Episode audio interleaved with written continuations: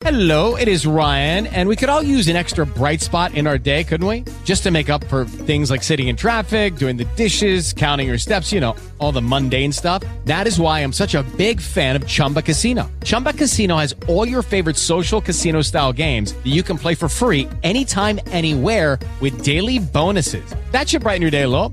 Actually, a lot. So sign up now at chumbacasino.com. That's chumbacasino.com. No purchase necessary. VGW Group. Void were prohibited by law. See terms and conditions. 18 plus.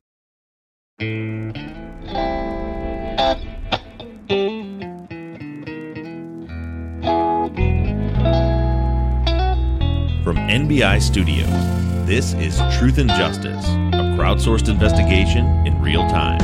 I'm Bob Ruff.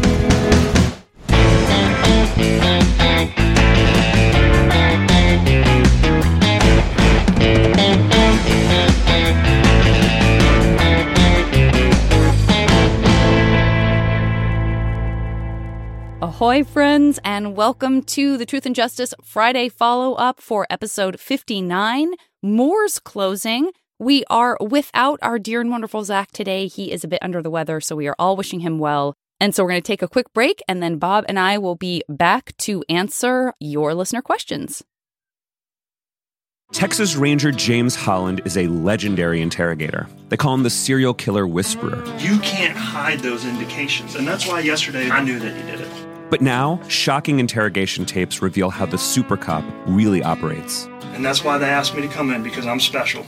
From Something Else, The Marshall Project, and Sony Music Entertainment, this is Smokescreen. Just say you're sorry. Listen and follow on Apple Podcasts, Spotify, Amazon Music, Stitcher, or wherever you get your podcasts. All right, thanks everybody for joining us today. As I'm sure Janet mentioned in the intro, we are sans Zaq today. Uh, he's not even on an assignment today. He is Zaq's Zaq's a little under the weather, doesn't have uh, a voice and couldn't make it. Uh, but Janet and I are gonna are gonna are gonna push through. In Yeah. today's episode of which show are we doing today? This is Truth and Justice. That's the one. Yeah, the Truth, Truth and Justice. Sorry, uh, getting a little mix up. Uh, real quick before we get into the episode and all your questions, which we're going to do, um, I do want to address um, just out of out of transparency and um, and mild irritation on my part. Um, I do want to address something that was brought up on the fan page, uh, as is typical when we come out with an episode that has some new evidence in it. There's a group of folks that try to derail the conversation away from that and to another direction. Um, but of course, and I was accused of being biased and not presenting the state's case and all that. So I want to address it here. Uh, there was a group that that that got together on one page and then came over on our page to point out the fact uh, that Christian. Uh, the claim was that Christian lied in his first interview because he claimed that he didn't know Becky was dead. Um, and they had cropped out and screenshot um, a small portion of that interview where Michael says, well, you know, he's talking about you know why they're there, and he goes, uh, Becky, you you know you know she's dead, right? And Christian says, no, Robert had, and then he kind of tails off, and then that's the part in the interview. You can go back and read the transcript um, where um, Michael's telling him like, I know I know this is nerve wracking, but calm down, do all that stuff. Um, and so it, it, anyway, if you're on the fan page, you saw there's like this huge thread where everybody debating whether Christian did know that Becky was dead or not. Um, and they pointed out that John earlier in the interview before Christian was there had said that um, that he had seen the tragedy is the way he puts it in the Mhm. paper, and Christian had told him uh, that uh, that uh, yeah they they they know that girl that's Robert's ex girlfriend, and um and that they had plans. Uh, his dad says that they had plans to go to a barbecue or something up there hmm uh, that day. And so they said, you know, with those things together, since the interview was on the 28th, on the 27th was the day that it was, it, her body was finally identified, and then, and then that was put out to the public. There's a newspaper article on the 27th that said that her body had been identified.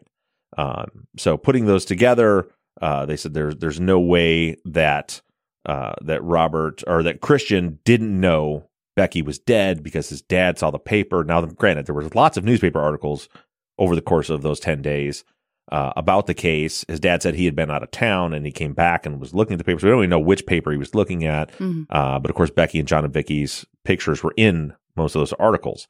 Um, but so the the the claim was made, and and several people said that this is one of the reasons they think Christian is guilty because why would he lie to them and say that he didn't know Becky was dead? Um, I want to address that because what they didn't tell you, or what they cropped out of that page, was the rest of Christian's answer. Um, after the calm down and everything, Christian says, uh, Michael's asked, like, what do you know about it? And Christian says, I know there was a fire. I know there was three people dead. There were two people that were in the house, and then there was one one body that was, he says, in a dumpster or something. Uh, is is what he says, and then he says what he had started to say earlier was last I heard from Robert, they hadn't identified the body yet. Uh, that you guys didn't know who was there yet, but I'm guessing you know now. Mm. So that was the full context of of of that. So uh, if you were to read that, you would see me saying like, "This is nothing." He didn't lie and say he didn't know Becky was dead. He didn't even say he didn't know Becky was dead. What he said was he knew three people had died. hmm He knew two were in the house. He knew one was outside. He thinks in a dumpster, and he thought that the body hadn't been identified yet. And then Michaels tells him, "Yes, it has been identified yet." So, out of full transparency, because I don't want to be biased, uh, I want to make sure to uh, point out that I I saw that, had the conversation, and if you want to read the transcript, go read Christian's transcript from September 28th. So when you see the claims that Christian lied and said he didn't know Becky was dead, what Christian actually said was that he knew there were people dead, didn't know that they had officially identified the body yet. So I just wanted to make sure the, to cover that uh, before we move on to this episode to make sure that we're covering everything. Got it. Um, because again, that was, uh, it- and I, I will, and and we're gonna move on, but um, I will point out, you know, I, I had conversations in that thread with people who claimed uh, that my entire my entire investigation has been bias uh, because I haven't presented the case. I've asked them what what have I not presented. Literally presented the entire prosecution's case. We've now, uh, as of this coming Sunday, will have presented the entire trial, um, all the documents out there. At one point, I asked this actually this specific person, "What things do you want me to cover that you think I haven't covered that make them look guilty?" We covered that. I've also invited anyone to come on and uh, and make the case for guilt. Um, and so then I was told that because uh, Robert's mom, Kathleen, one time in one of these uh, one of these chats, um, uh, did a did a super chat for five bucks or four ninety nine for us, uh, which was really nice of of Kathleen to do. And I was told that that clearly that was my motivation for committing the last year and a half of my life to this to this case. It was all hoping that Kathleen would buy me a cup of coffee, uh, which finally happened last week. So there's there's there's my bias. I'll stop being snarky. You only you only can listen to so much bullshit before you just got to call people out on their bullshit. And with that being said, Janet, what do you think about Moore's closing argument? I liked it. I'm I'm interested. You know, there were some folks who, um, and I sort of put this first in the uh, the follow up order. Uh, there were some folks who, you know, in the in the episode, you do say, and you said it, I think, in last week's follow up, that you weren't necessarily a huge fan of Moore's Mhm. approach, but there was a lot of really interesting information in there. Uh, Yeah. Valeria very astutely uh, had discovered just prior to you covering Moore's closing that the lighter had been found, was in evidence, at least was listed in evidence along with um, some other stuff that you get into in this episode. But so there were some folks who walked away, like Keith and Liz and and Alex, who kind of liked the closing and um, and were maybe interested to hear a little bit more from you on why you had such a strong reaction to it in the slightly more negative category. Uh, to be clear, I didn't. I don't have an issue at all with the entirety of Moore's closing. What I didn't care for was the presentation of the imaginary scen- scenario, and and the reason was really that's to me it's it's it's fair is fair. I've called out the state for creating scenarios that weren't supported by the evidence and so and, and that's that's what Moore did in a couple of instances, right? So he he tried to fit a scenario together that fit the evidence, but then he also filled in some, like like you know Becky called Robert on Monday. Well, we don't know if Becky called Robert on Monday. We don't have the he says from the home phone. He said that specifically because we don't have the home phone records from that day, and we don't have Robert's records from that day. So there's no way to prove that happened. That was my my only issue was that first segment where he gave the imaginary scenario. After that, I think he made some really good points. And and truthfully, the part that I thought that was the most br- brilliant, probably strong word, but it was a, it was a great strategy. Uh, was the way he handled Jeremy Witt rather than just saying like this guy's full of shit. Don't listen to him. Like he's not he's not credible. He's not trustworthy. I think that uh, Moore accurately picked up on the fact that no one probably believed Witt. Um, and so he spends a lot of, and if you read the, I, I talked about it, but if you read the transcript, you'll see he spends a fair amount of time driving home the fact that Jeremy Witt is a linchpin of the state's case. You know, so he kind of, it's kind of a set him up and knock him down scenario where he's, you know, he's saying, listen, they have to have Jeremy Witt in order to have a case. If you don't believe Jeremy Witt, then they don't have a case. You have to, he's, he's crucial to their case and then moves on to say, and here's all the reasons why you can't believe Jeremy Witt. Mm. Um, I thought I thought that was well done. So yeah, the, the second half of his closing, I did like. I didn't like the first part. Um, that said, I think that uh, I don't know if he had much of an option outside of that. Um, Well, because yeah. the state presented a scenario, so like you have to present Who's got the a best counter story? scenario, and he was handcuffed by the fact that he couldn't name any alternate suspects Yeah. uh, in his closing. So he there wasn't a lot much more he would do. For me, I liked I did like Dolan's approach better, um, which was just really hammering away like these things are not proven. They're telling you things happened that didn't that aren't proven by the evidence. Yeah, I, I again just I mean I know I just interrupted you and I apologize for that, but just the whole who tells the best story, you know, we've talked about it so much on the podcast in general and so I wasn't necessarily expecting a story to be told, a scenario to be given that could mm-hmm. help paint a picture that would at least pull focus off of the story that the state told. So I was I had mixed feelings about it because I you know, I felt like I would probably feel compelled to do the same thing. I mean, just because I do feel like we we kind of have an understanding that you know, you can't just say they didn't prove their case, that people want to have a narrative. And so he did provide some kind of a narrative. The problem was that maybe it wasn't the best mer- narrative and like you said, he was, you know, he was also not able to say a lot of things that I'm sure could have helped Yeah. that. Um, but I just want to really quickly shout out SL on the uh, the chat because just to circle back very quickly to the idea of bias.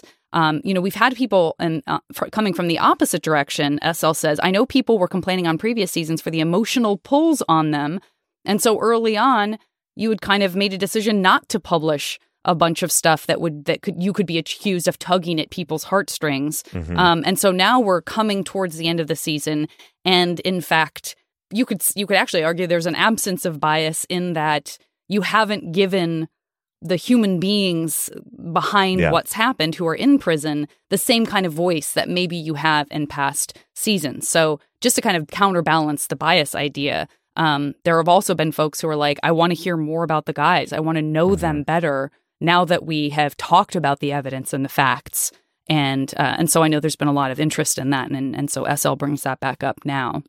Yeah, and and that that's coming. Um, we're, we're working on trying to do an interview with with the guys, at least Robert. You know, they the two guys have two different legal teams that have two different views on how they should interact with media. So there's a, a lot of that's up in the, you know, up in the air. But we're working on something like that. But there's definitely some family interviews and some people from the family that people are going to hear from. Um, I I also want to point out from the from the chat, Montana uh, makes makes a good point, and I agree with her. She says, um, "I think it was problematic that Dolan stressed the importance of presenting the evidence rather than telling a story divorced from the evidence." But then Moore comes up right after and tells a fantastical story. Absolutely, could not agree more, Montana. Yeah, that's and- a and- great point. Yeah, and I'll tell you that in uh, what we're going to get this week, which is the state's rebuttal, uh, Aki caught onto that as well. Um, Uh huh. and, and, and the other part about the, the issue I have with the narrative approach that Moore took too is I think what you run the risk of is if you say something that the jury doesn't buy, then I think it affects your credibility. Sure. You know, like even like, you know, and I mentioned that in Dolan's too, when Dolan talks about the garage door, like, you know, after Tim left, then he came back and then put accelerant on the on the body and lit it on fire ag- again, and then and then and then went in and closed the garage door. I always worried like if if the jury is like, mm, that sounds like nonsense, then will they think the rest of it is nonsense Right. too? Right. Uh, okay, so let's um, let's move into some specifics uh, from the Facebook post. Speaking of the cell stuff that comes up in this episode, um, Kristen says, "Can you explain what you meant about the cell tower being connected to the guard device? I was very confused." the it, it's GAR device. Hopefully, I got that right. I think I did. the The device they talk about it in Gillette's testimony. He talks about what what it is and how it works.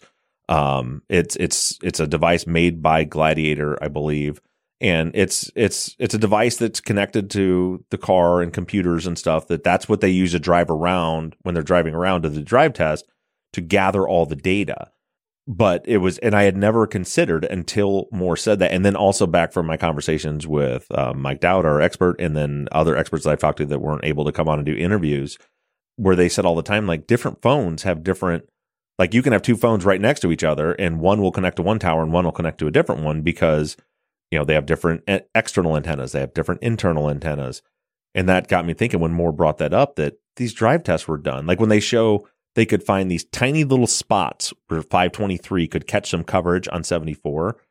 That was from the GAR device, which, uh, from what I was able to find online, looks like it, it, they're it, they're like external antennas that are on the car, and then make and it got me wondering. Well, so that was able, you know, something that might have a 12 inch external antenna could maybe make a connection to that tower from eight miles away, but could you know a Nokia with a one inch antenna inside the car make that same connection. And I'm not saying it can't. I'm saying we don't know because that wasn't done.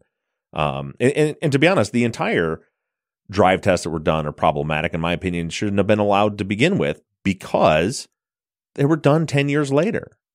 You know, they can, you know, they can say that, you know, they said, you know, Verizon says basically the towers, everything is, is essentially the same. First of all, I don't think that's entirely true. Mm. Second of all, you know, even if nothing changed with the towers, what what did change for sure was the phones that are connecting to the tower, buildings around the towers, there you know, construction. There's all these different things that have changed, you know, over the 12 years between when the crime happened and when the when the Gladiator report was was done and made. I don't see how when I think back on it, how is that even allowed to be used as evidence? You can't say you know, I checked the cell coverage in an area 12 years later, and that's what now what we're going to use to prove where these guys were at. That's that's crazy to me that that they were able to do that. So, and then even think like in 2006, 3G was just coming out, right? That a 3G signal. By 2018, 4G, you know, there were the 4G LTE was they're different sign. I don't see how they can say nothing changed. Something changed Right. the, the the types of signals that were coming off those towers have changed and and I don't and again I'm not an expert so I don't know maybe those have the exact same range and everything between a 3G and a 4G or LTE or now 5G but um it seems it, it seems very very strange to me that that was even allowed in Oh, I was going to ask if the defense did brought up any of that. I think just what you saw in the Just in closing, just, the fact that, that there was no that there was no phones ever used. But the, and and that gets back to the root of the question. That that's what I meant was Right. you know they were driving around with a device connected to a car, um, not driving around with a phone in a car. I mean, you would Um, think that would come up in cross when they were actually speaking to when the when that part of the like trial was happening. Yeah, and, and it may I'd have to go back and review the the testimony's up on our website, but I ha- I'd have to go back and review the testimony. My guess is if it came up in cross, they may just ask they may have just asked the question, "Did you ever use a phone?" or anything like that. But I don't re- I don't recall that because it was because it because and I say that because it jumped out at me when I was reading Yeah. Moore's closing when he said it. I'm like, oh my god, like. Besides, and, uh, Chris in the chat mentions too, like on top of that, like traffic patterns, growth, everything changed over that time, which is exactly right but then it, yeah, it jumped jumped out at me that yeah, they they had never used phones. So I, I don't know how. And, and by the way, that can be the same for Bodmer's drive test. How in the hell does do they take a a drive test done in done twelve years after the fact to tell you how long it would have taken in a different vehicle with a different driver, how they were able to allow to use that to tell to tell the jury how long it would have taken Robert and Christian in an Acura 12 years earlier Right. to make that drive. That's bananas too. I don't I, I don't get how any of that was allowed. And that would have been a pretrial. The the lawyers would have said, like, Your Honor, we argue that you can't even admit this in. You shouldn't be allowed to do this. Which makes me Yeah. wonder, like, just in general. I mean, you don't always hear about this in cases, um, but certainly in cases where we've people have taken a hard look at, and when there's been, you know, tape of or in-depth conversations about things like the OJ trial or something, people do talk about the preferences or the preferential treatment that some people perceive was shown to the prosecution or to the defense um, in those various cases, and and so I have that's not something we really talked about much um, for this case, but just those little moments that build up.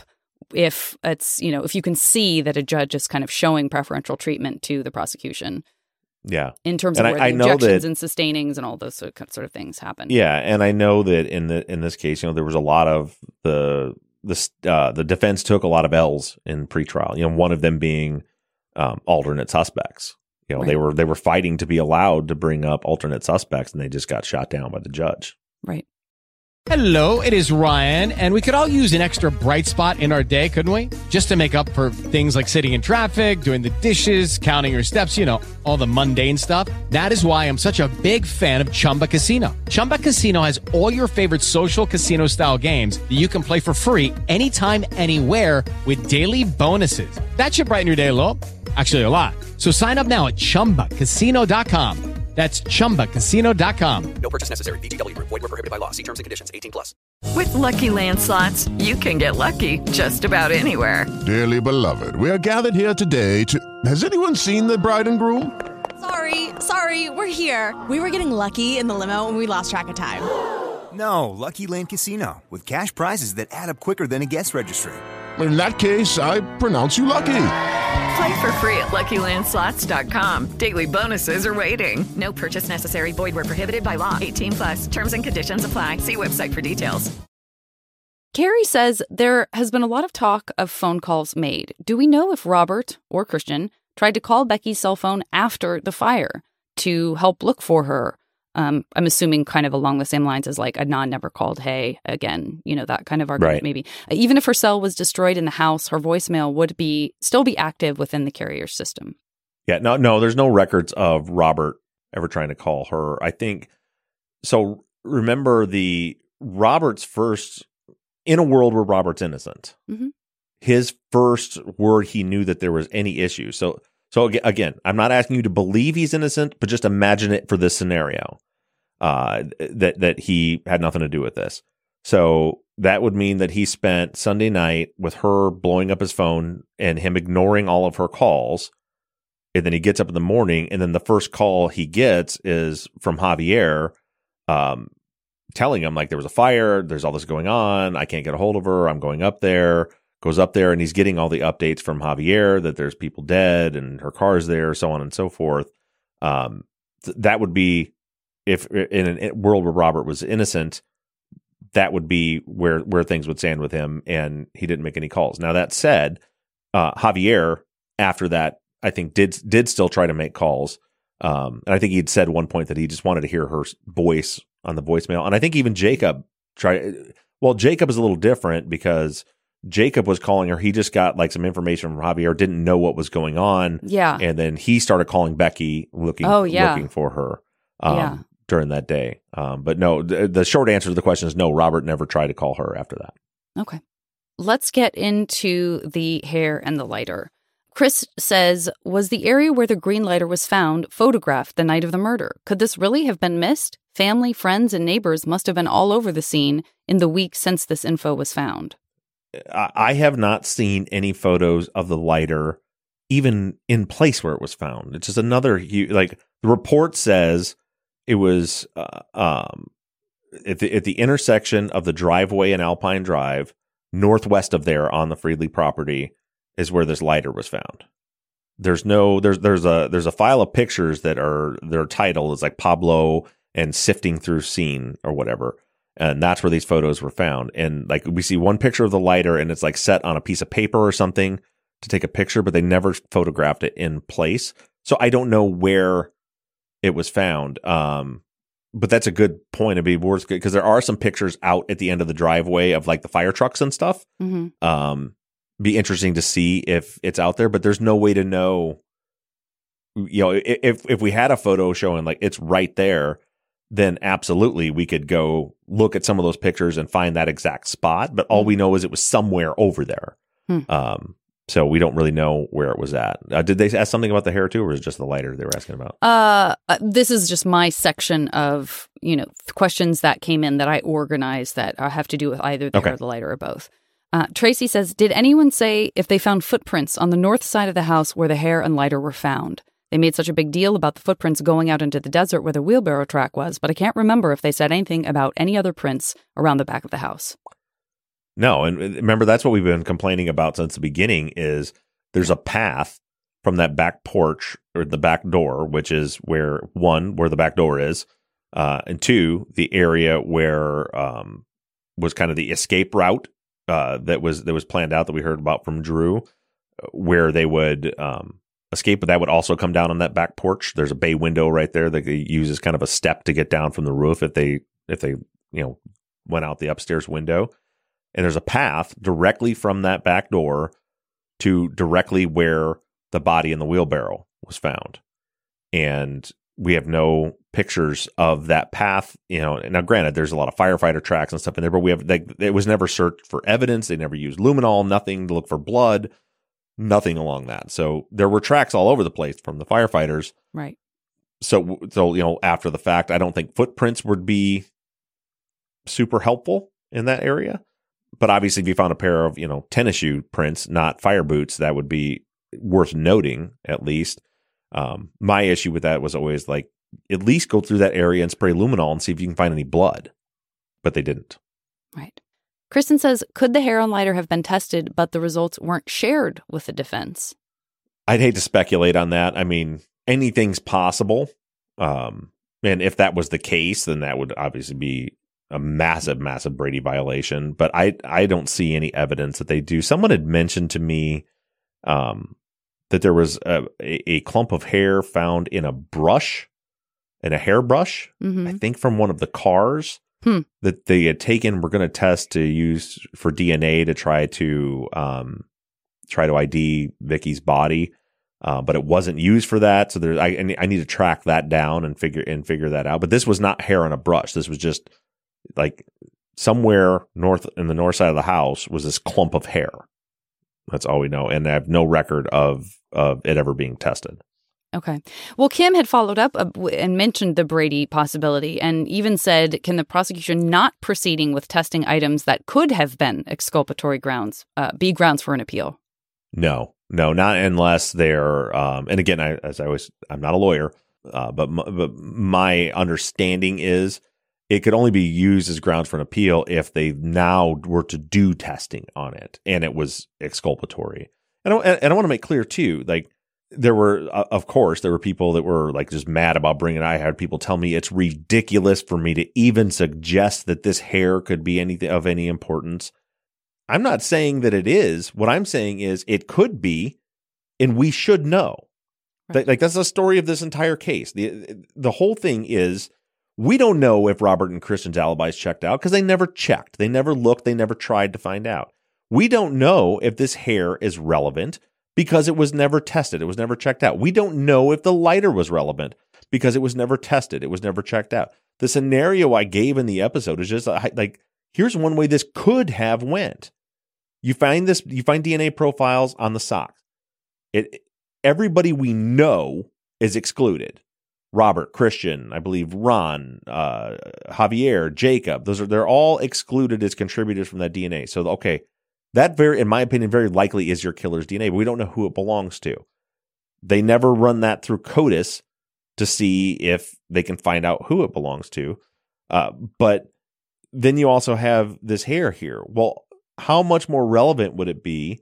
Certainly, I think anybody being objective can agree it's not out of the question for for for Becky to have yanked a chunk of hair out of her attacker's head. That is that's not unreasonable at all for something to happen. It happens all the time in cases like this. Um, but imagine if they had tested that for DNA. We still don't know who it is, but we know that that hair came from the same person that touched her sock. Now, how much more? Now, is there a case against Robert and Christian at all? Probably not. And then throw the lighter in. What if we find in the lighter there's DNA there that matches one or either of those or both of those? You know, and I'm not saying that's the case. What I'm saying is we should know if that's the case. And and I, I, I sincerely hope that the defense teams are are working with the DA to do some DNA testing to get some of these answers. Mm-hmm. Montana says, what would it have taken for the defense to do any testing on any items?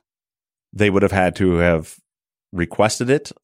I don't I don't know exactly how that process would work, but they should have been able. But the problem is too, like they don't know what all. Well, they do because they get they get discovery at some point before the trial that tells them all the stuff that was collected. This file that we have is the dis, the, the discovery file. Hmm. Um, but yeah, they I, I, think they would have had to request for the state to test certain evidence, and then that information would have to be brought up. But mm. obviously, they didn't. Maury says, I think it's only very recently that hair could be tested without the root. Does this hair have roots? And if not, could that have factored into why it wasn't tested? We don't know if it has roots because all we have is is one picture of it mm-hmm. and a note in the report that it was there and a note that it was barcoded and put into evidence and it mm-hmm. was never tested. So, but yes, there are if not then now you can do DNA testing uh, uh, without a root on, mm-hmm. on, hair, and that's one of the things that, like in the West Memphis Three case that we're hoping you know would be nice if we could do some of that because there was hair testing done on some hairs.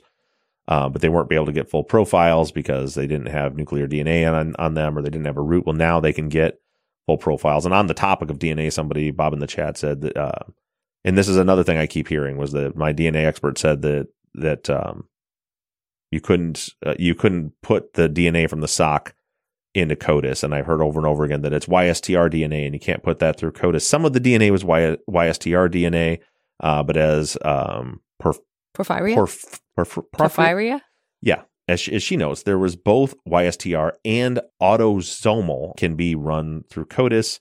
Uh, there's no question about this. I, I there are some of those profiles are rock solid profiles that have enough data to be put into CODIS, and the the examiner that found the DNA at the bottom said that it, it checked the box. I have to make sure to say they checked the box and didn't write this. They checked the box that it is ready to be uploaded to CODIS. Okay, and they just didn't. And as Jennifer pointed out in the the Facebook follow up chat, we don't even know if the hair was human or synthetic. Right. We don't know anything about it. All we know is wig, clump of hair. Costume. Yeah, it could have. Yeah, um, and it does and it look singed. It certainly looks singed to me, but again, yeah. I, that's just by eyeballing a photograph. Yeah, yeah, I I agree. It looked like part of it. What part of it was singed, um, and that's why the, it's a huge deal. And again, it could turn out that it's nothing. Right. But this hair, it clearly wasn't like for, in my opinion, is absolutely not from one of the victims. Just based on the color and length, you know it's not Becky or, or Ron or uh, John's. Mm-hmm. Um, Vicky, we have pictures of Vicky as blonde. We have picture of Vicky with brown hair. We have pictures of Vicky with her hair dyed red. So you know who knows if it could be Vicky's and it's longer. But we know that Vicky's hair and head was like this did not come off Vicky's body, right. unless it was like yanked out in a struggle outside somewhere. My theory on it is it was probably that hair was probably from found outside. It was close enough to the fire that some of it got singed, mm-hmm. but it mm-hmm. wasn't in the fire because it would have been completely burned away um, if it was inside the house. And we see the conditions of the uh, those the bodies that were. In, well, I mean, you guys haven't seen the conditions. I've right. I can pro- when you have entire legs and arms bur- just burnt away. Uh, there's not hair left at the at the end of that that process. Understood. Um, so you know, it could be. Is there a possibility that it could be maybe Vicky's if there was some struggle outside? You can't rule that out as a possibility, but to me, like that's a huge find. Like we have Becky, who, in my in my opinion, was the surprise here. I think I think Moore was pretty close in his. You know, I agree pretty much with what he said about how Vicky how Becky came into this, which was they didn't know she was there. We talked about that months ago, and that if she you know she's missing the shoe, we don't know how she died. If there was a struggle, like that could have been just laying right on the back porch. Because you also see like there's not a bunch of debris and stuff on that like the Mhm. paper whatever they take the picture on. So it, I d- I don't think this was sifted, right? So I don't, I don't think they took a clump of ash, wet ash, and sifted through and found this hair there.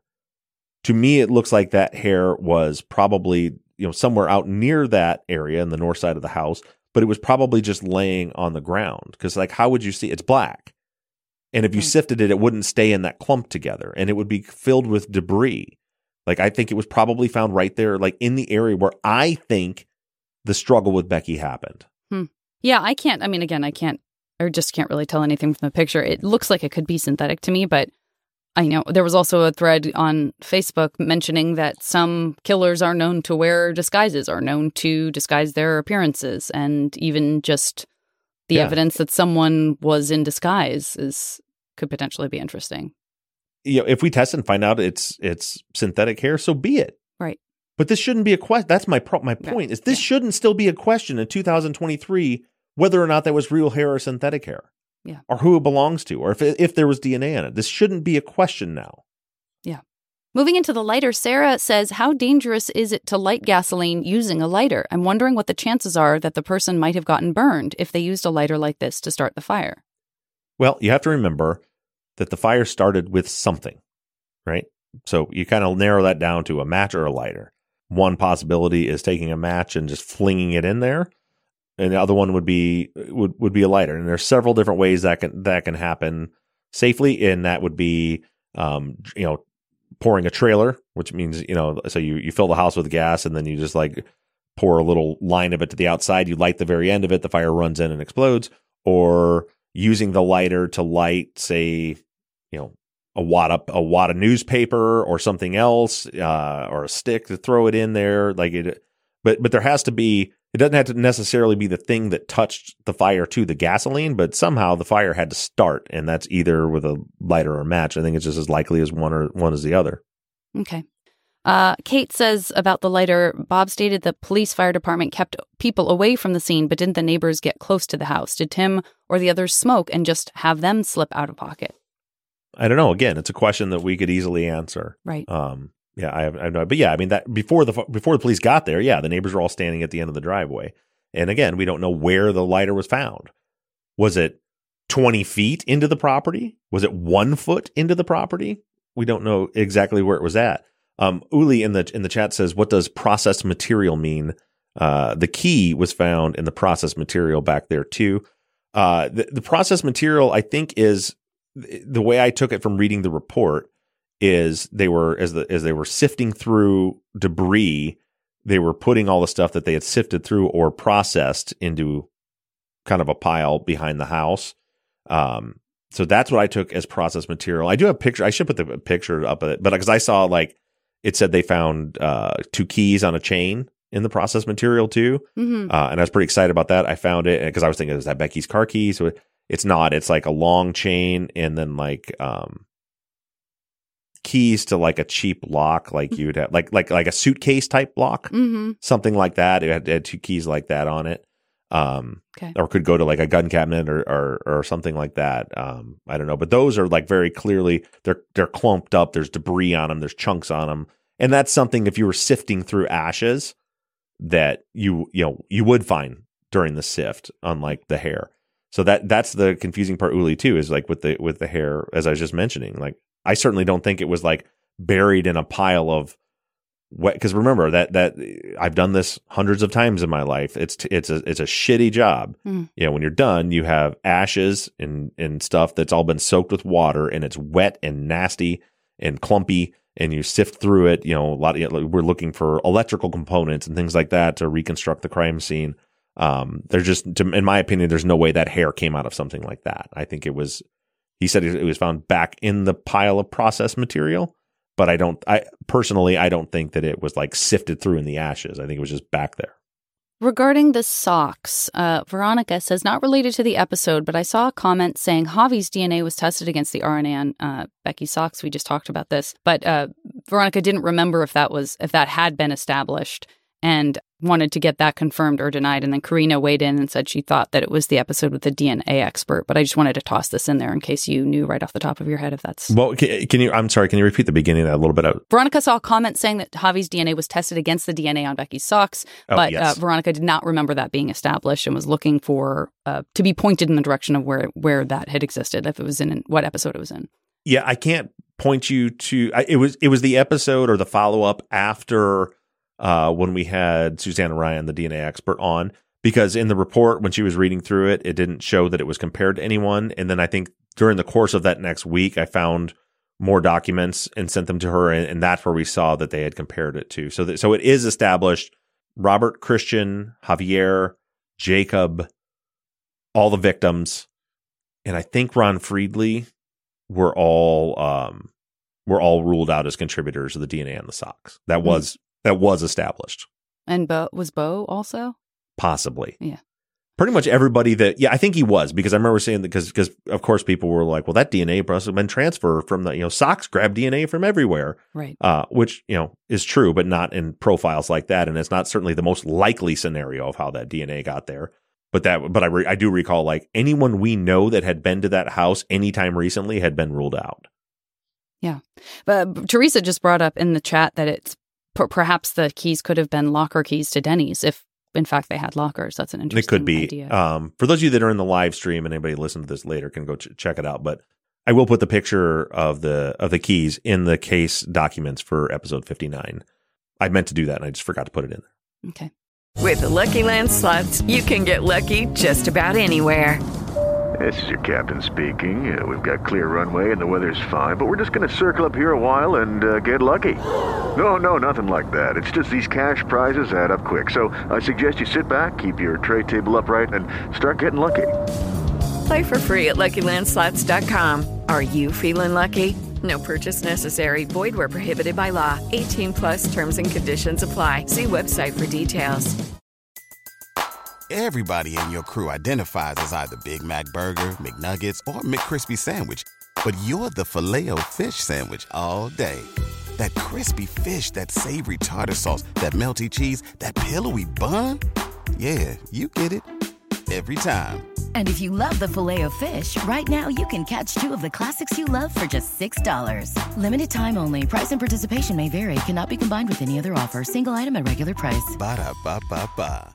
Um, I'm going to just read part of Lana's or Lana's, sorry, Lana, Lana, um, comment, essentially saying, I'm just really struggling over this lack of testing the evidence. It just seems like such a crazy thing to not do.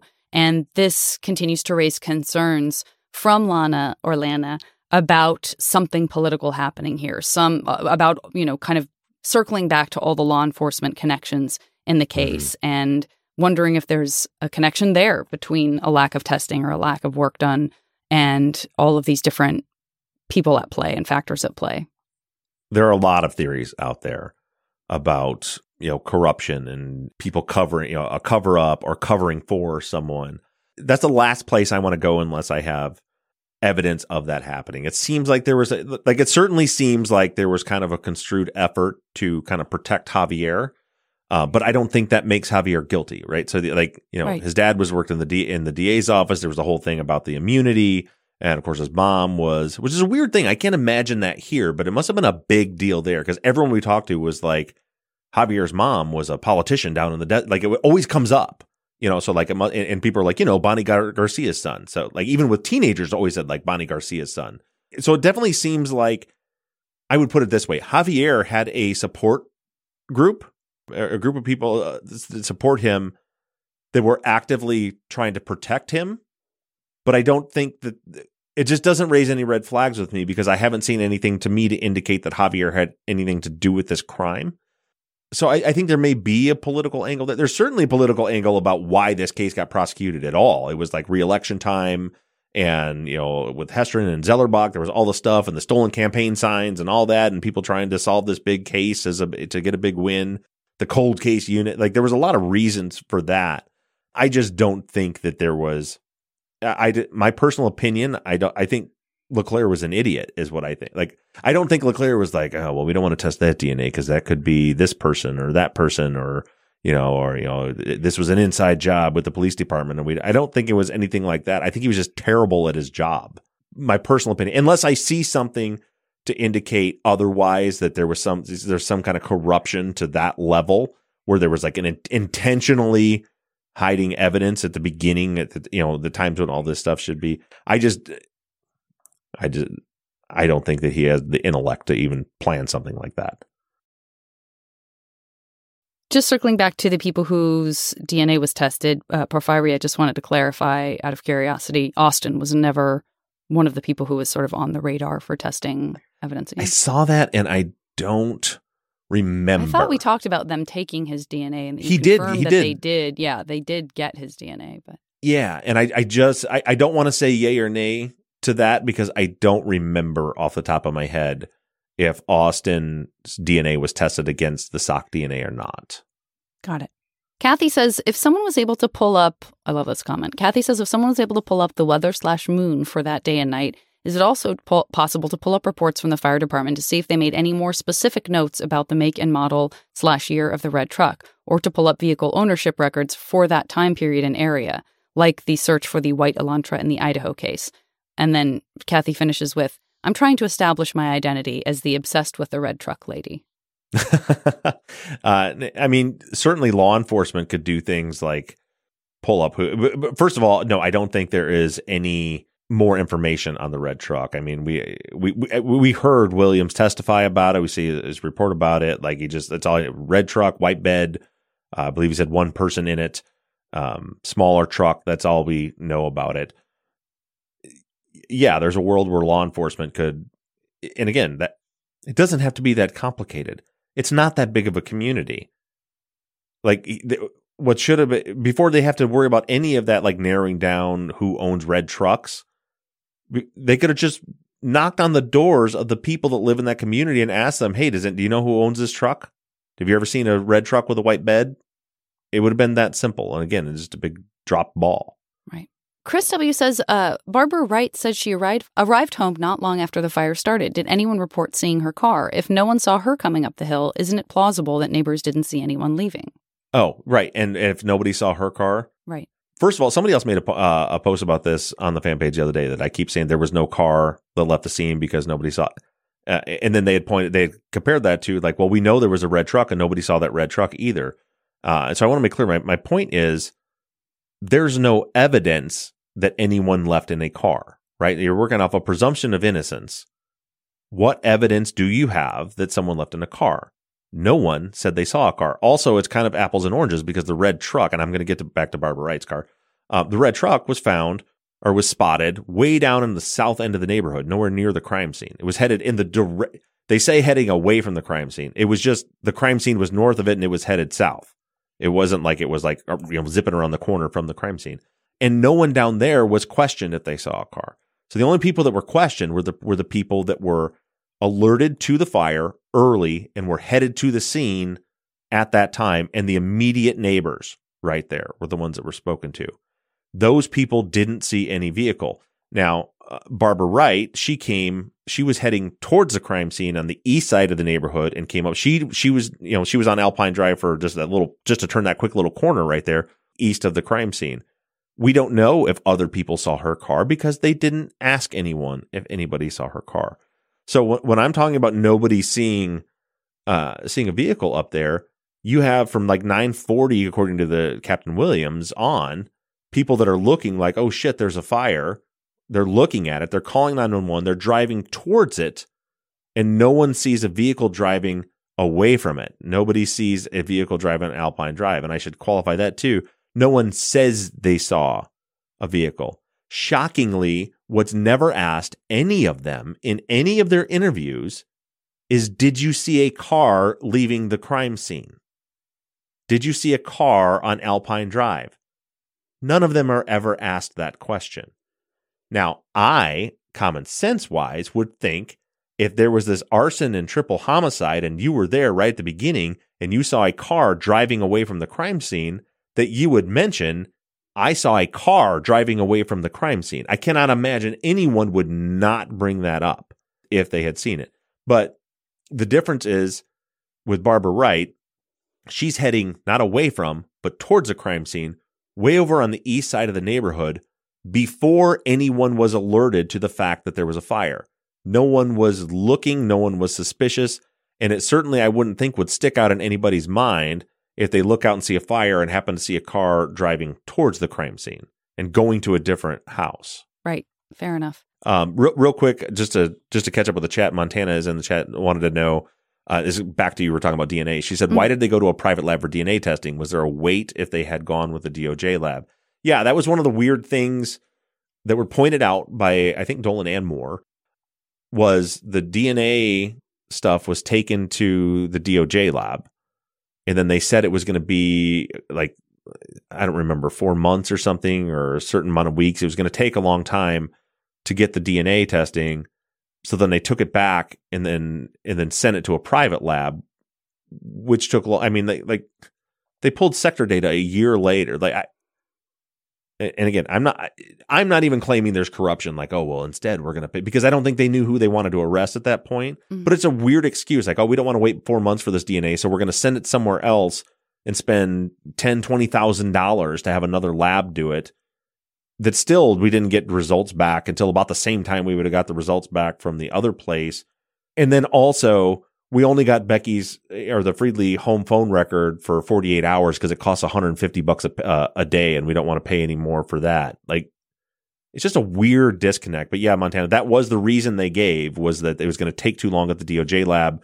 So they sent it from, um, uh, they, they sent it to a private lab. And regarding the, you mentioned the moon thing, and a few people are talking about it. Was it was it wasn't the point of their question, uh, but I do want to point out too. when people were talking about the moon phases because I saw a post on Facebook where people were regarding the car. Right, they were Mhm. talking about somebody said, well, they would have driven with the with the lights off. There are no street lights up there. Oh, you can't do that.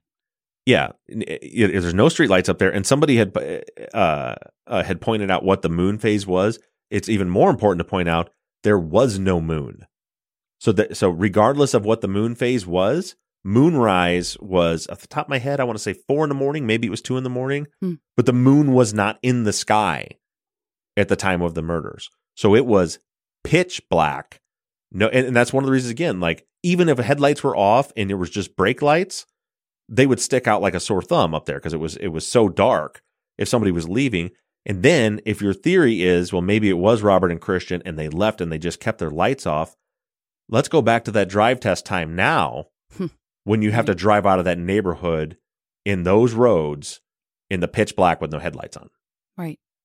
Yeah, if this was planned and anybody planning it knew the area and knew that, I would imagine that that person or people would build into their plan that they could not drive out of that site without it being an issue and that you would sort of plan Yeah. to not be in a car for at least some portion of the immediate vicinity around the house. But Yeah, and, and it's and again when you get back to like the red truck and even Barbara Wright, you have to understand where the Friedleys lived, where where, where John and Becky and Becky lived, was the almost the most remote area of that. So down where the red truck is seen, there are I don't know 50, 100 houses north of there. I don't know, 50, I'm guessing. There, but there's a bunch of houses north of there and, and a bunch of different roads and stuff. So to see a car headed south at that point wouldn't stick out in your mind because it could have come from anywhere, any one of those houses. But the crime scene is on the farthest north street on the north side of the road in the dead center away from other roads. It's way out there. So seeing a car driving down that part of Alpine Drive, there's there's like four houses. Look in the aerial maps. Like like it it is very different to see a car driving down Alpine Drive at ten o'clock at night than it is to see one down by Buckthorn where that other car was seen. Right. Valeria commented, Something struck me when I heard Moore's summary of the Friedleys' escape plan. Quote, Something goes wrong, you go out the window.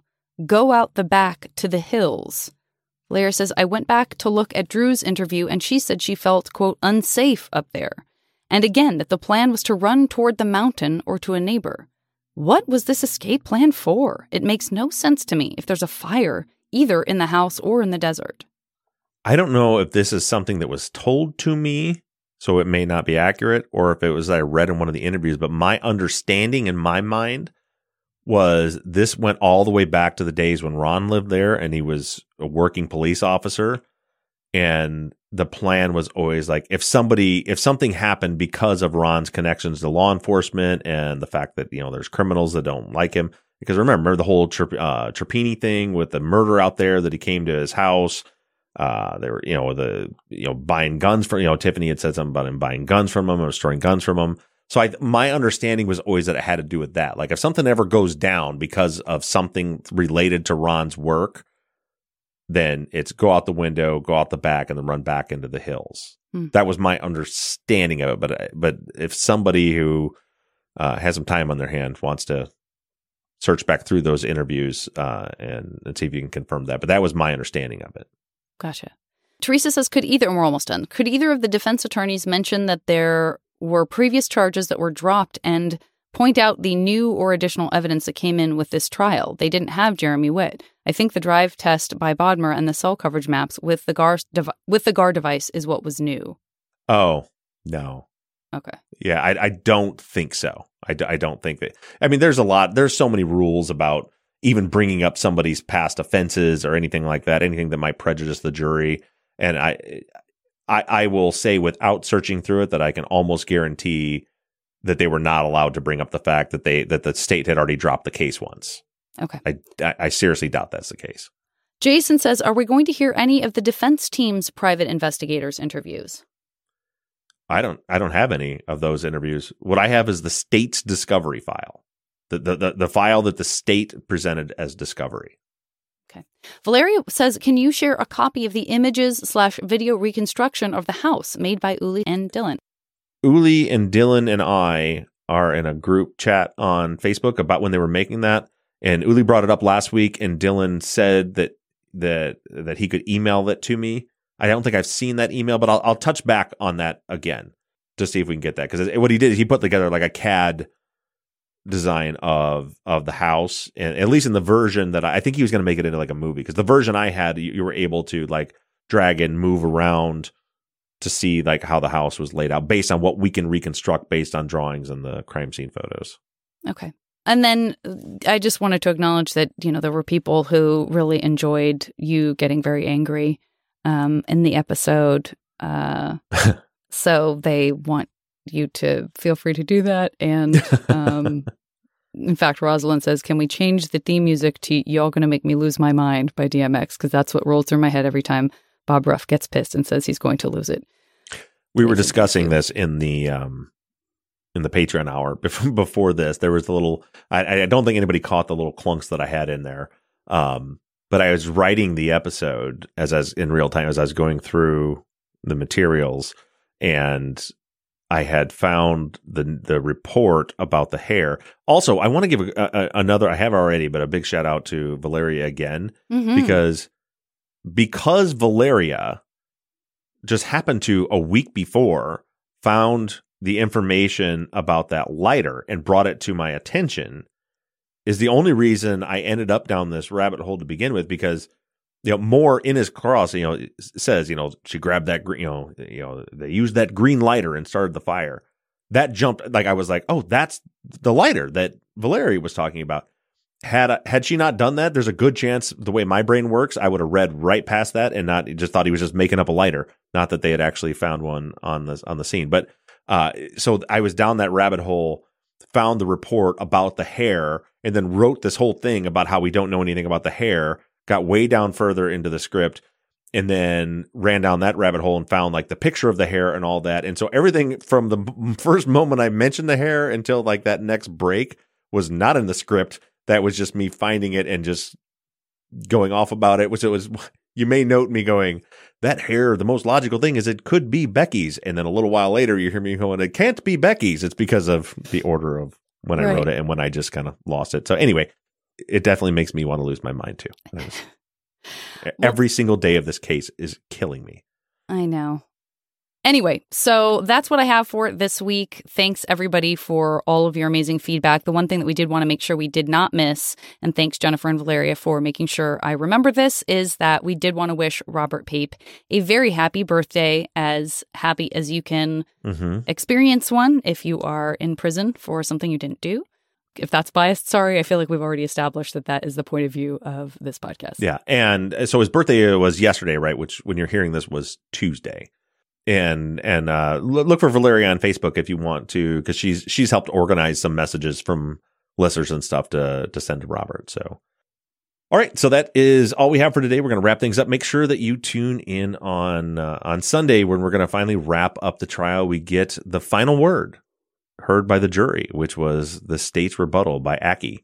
Uh, and it's a little bit different presentation than you're used to. You're going to get the, the the full context of everything that Aki said to the jury before they went in to deliberate. Tune in on Sunday for that.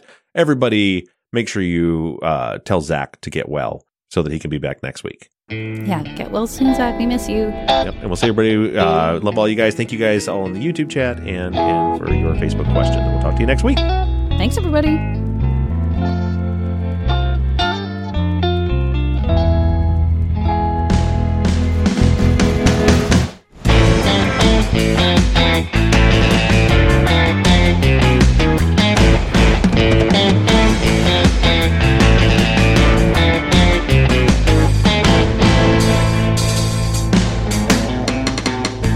Justice is an NBI Studios production and is distributed by Wondery. Edited by Kelly Barons Brink, and all music for the show was created by PutThemInASong.com. Our follow up logo was created by me, and all of our font across all of our logos and banners were created by Tate Krupa of Red Swan Graphic Design. You can find more of Tate's work on Etsy. Thank you to Katie Ross of CreatedInTandem.com for designing, creating, managing, and maintaining our website, truthandjusticepod.com, where you can view all photos and documents discussed in every episode. And a big thank you to our transcription team Pamela Westby, Kathy McElhaney, Kaywood Yomnick, Ginger Viola, Erica Cantor, Danielle Rohr, Jennifer Ford, Courtney Wimberly, and Melissa Cardenas. And as always, thank you to all of you for all of your engagement and support. If you like the show and you'd like to support us, you can do so in several ways. To financially support the show, the best thing you can do is just go to patreon.com slash truth and justice. You'll not only be supporting the show, but you'll get something in return. On Patreon, you can pledge as little as $3 a month, and we have reward levels. For just $5 a month, you get access to ad free versions of all of our episodes and behind the scenes bonus video content every week. Then other reward levels include t shirts, hats, and even the opportunity to co host one of our Friday follow up episodes. Just go to patreon.com slash truth and justice. You can also do us a huge favor by going to iTunes and leaving us a five star rating and review. And lastly, you can always support us by supporting the brands that sponsor this program. If you have a new case you'd like us to consider for future seasons, you can submit your cases on our website, truthandjusticepod.com. Just click on the case submission button and fill out the form. And the most important thing that you can do is to engage in our investigations. You can keep in touch with us through our email at theories at truthandjusticepod.com. You can like our Facebook page or join in on the conversation on the Truth and Justice Podcast fans page on Facebook. And for all you tweeters out there, you can connect with us on Twitter at Truth Justice Pod.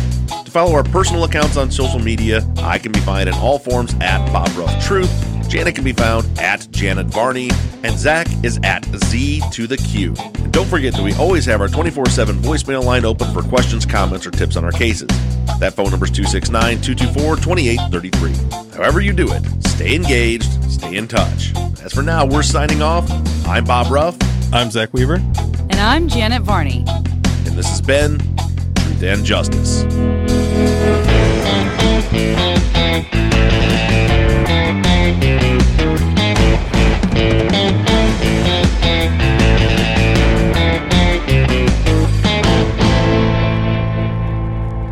So I'm going to go ahead and do some hot, hot improv, and we're going to see how this goes. We'll see what he brought to the table. I was doing so well. Kelly, that is when you come and you get yourself like your own boogeyman, right? That's usable, huh? And when we come back, we'll see what Mr. Moore, uh, Esquire, the lawyer. What's happening? What's happening? Where am I? What's happening to me?